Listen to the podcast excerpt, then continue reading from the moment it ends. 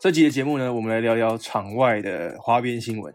呃，我不知道你知不知道，呃，有一个消息是说，呃，这个 Roger Rondo 跟他的女朋友被指控，呃，殴打一个女生。那这个女生在近期提出了告诉嘛？那其实，在 YouTube 上面，在网络上面都找得到这个影片哦，就是监视器的画面。那我实际的去看了这个影片，然后也找到了这个双方律师的证词哦，哦，对外发表的声明。我想我就来分享一下这个事件哦，还有我的看法这样子哦，不是一个很正规的 NBA 的讨论啊，算是个八卦新闻吧。不过我想哦，就是一直在谈球场上的事情，可能听众听久了也会无聊嘛，哦，所以今天就来一个特别节目这样子哦，我把就我所知的来龙去脉跟你讲一下哦。如果你还没有看过那个影片的话，你可以试着在 YouTube 上面去找啊，哦，你就上 YouTube 打 Roger Rondo，然后查近期的影片，基本上就找得到了。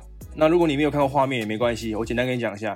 哦，主要就是呢，Roger Rondo 推了这个女生一下，哦，显然已经有一些语言上的冲突了，或者不应该说推，就是把她架开这样子。哦，然后接着哦，Roger Rondo 的女朋友就不知道哪根筋不对了，突然就非常的不爽，那就一阵的暴打这个女方哦，而且拳拳都是往这个脸上招呼，哦，非常的凶狠啊，就跟 Roger Rondo 之前在场上打 Chris Paul 那个火爆程度是一样的，真不愧是他的女朋友。哦，这整件事情发生在一个停车场，哦，那他们双方的车手就并排停在彼此的旁边。那看起来是在一个复合式公寓大楼的停车场，那地点发生在洛杉矶，那时间是今年的七月二十八号哦，所以不是最近的事哦，已经几个月前了哦，甚至是 Rondo 回归到 Bubble 里面打季后赛之前了。那这个控诉啊是在几个礼拜前被提出的。那事发的原因，如果要我猜测的话，就是因为这个停车纠纷呐。哦，其实停车纠纷全世界都有了，真的是一个无国界的人类共同的文化哈。哦，在被害人的声明里面啊。哦，他说他停在 Rondo 的这个劳斯莱斯旁边。哦，Rondo 开的车是一台劳斯莱斯的修理车，哦，价值三十万美金。那被害人他是声称 Roger Rondo 的车是停在这个残障人士的停车位啊。那冲突的原因好像是因为被害人的车哦停在太靠近 Rondo 驾驶座的那一边，哦，可能就导致他没有办法开车门吧。哦，所以这口头上的冲突就这样产生了，然后就有可能越演越烈吧。那 Roger Rondo 的女朋友就咄咄逼人，接着就出拳攻击，这样哦，这是被害人的声明哦。不过在这个影片里面啊，它就只有画面而已，没有声音哦，所以我们也没办法确定说他们说的是完全的属实哦。但是啊，哦，可以根据双方的肢体动作哦，感受到当时的场面是蛮火爆的，而且 Roger Rondo 的女朋友确实有出手攻击别人的行为哦。一开始画面里面只有 Roger Rondo 跟他的女朋友在他的车旁边，那没有多久，这个被害人就走过来了。然后接着马上就展开了很激烈的对话。在过程中啊，Roger Rondo 的女朋友还一度讲起了电话。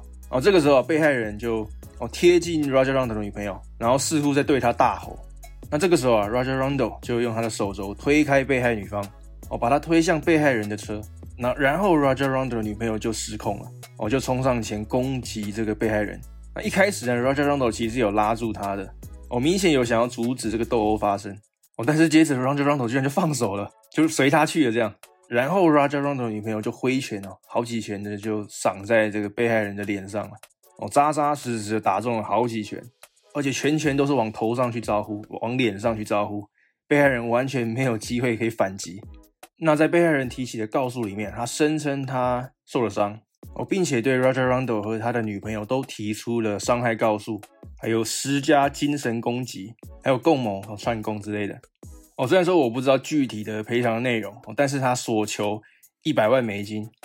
哦，看到这里，我第一时间我的想法是：哇靠，这个这个被害人是不是狮子大开口啊？就是看人家是 NBA 球员有钱就好敲诈这样子，在你脸上挥个几拳就要赔一百万美金？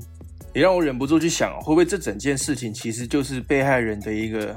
设的局这样子，我觉得他摆明来找茬的啦。他知道 Roger Rondo 有钱，所以他故意把那个车子停得非常的近，好制造冲突。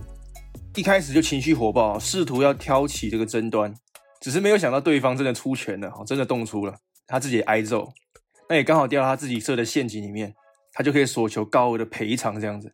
不过这当然纯属我的猜测啦。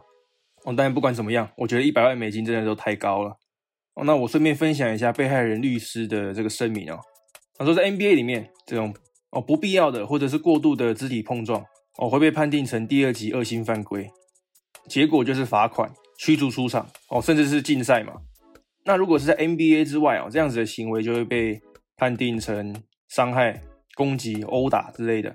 任何男人都不应该对女人动手哦，尤其是一个 NBA 的球员哦，因为 NBA 球员有着比一般人还要高的身高，还有力量。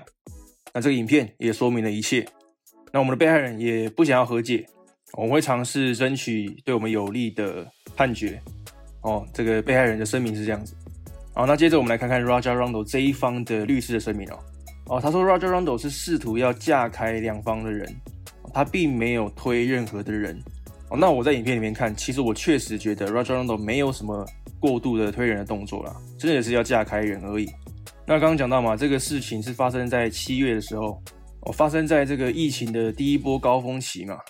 那我不知道你还记不记得哦，Roger Rondo 当时是有这个大拇指骨折的伤势的。呃，所以记得吗？他一开始没有办法打季后赛嘛，哦，前两轮都没有上场吧，哦，所以这件事情是那个时候发生的。哦，所以说他的车停在这个。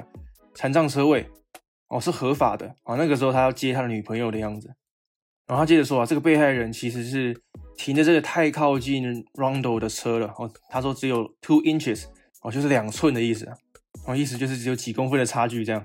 哦，并且哦，他其实他说这个被害人并没有停在一个车格里面哦，就是那个地方根本不应该停车啊。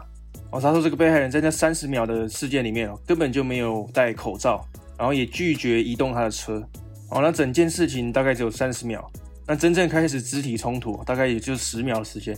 那 Roger Rondo 其实是试图要阻止他们两个的哦，但是有两个原因让他不能好好的这么做。第一个就是他大拇指的伤势哦，大拇指骨折嘛。那第二个呢，哦，就是因为这个被害人他没有戴口罩啊，那个时候是疫情的高峰期哦，任何的接触都有风险这样。哦，那这个是 Roger Rondo 这方的律师的声明。那接着故事我们就知道了哦，这个被害人就自己开车走了，然后就请了一个律师。然后就提出了告诉，这样，那 Roger Rondo 这一方呢，也选择不提供任何的赔偿或者任何的协助了，哦，要坚决的捍卫自己的权益，这样，就是摆明的来呀，我们来打官司吧，而且他们非常有信心会赢，这样，而且说真的，NBA 球员有的是钱呐，哦，要打官司哦，绝对是不成问题的，而且哦，当时的事件发生在七月嘛，那个时候 Roger Rondo 其实是很专注的在回到球场上的，好，回归到。湖人队阵容上面，我帮助球队赢总冠军嘛？所以那个时候心思不可能放在这里。那现在呢？他心思也不可能受到这种这种场外事件的影响。哦，他现在必须 focus 在帮助这个亚特兰大老鹰队哦，然后打出同样高水准的篮球嘛。哦，其实就在今天呢，呃，今天是台湾时间十二月二十四号嘛。哦，算是 Roger Rondo 第一场啊为老鹰队打的正规的比赛。哦，新的赛季马上要开始，我相信他是没有空搞这些事情的啦。哦，这个事件有让我想到，其实 NBA 球员也是人嘛，他们也是会碰到这种狗屁鸟事的，哦，被卷入一些很莫名其妙的纠纷这样。啊，其实跟我们都一样，只是他们更有权有势而且他们的事情都会被摊开来在公众底下这样。那 OK，那这个就是今天的分享了，跟你们分享一些场外的花边这样子。那接着我跟你分享一件有趣的事情啊，就是我去我的 Podcast 后台，我看看我的听众的区域分析这样。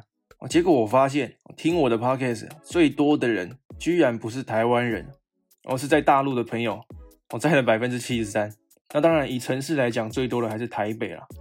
啊，不过啦，因为大陆有很多大型的城市嘛，那全部加总起来就远超过台湾了。好像是有上海的朋友，或者合肥的朋友，北京的朋友，哦等等的，哦导致我的我的 Podcast 有将近四分之三的人都是大陆的朋友。然后再次感谢你们收听哦，就请你们继续关注啦。哦，一样就是请你们帮我多多分享这个 Podcast。分享给那些一样喜欢 NBA 的朋友们，那就先这样喽，我们下期节目见，我是 Bradley，拜拜。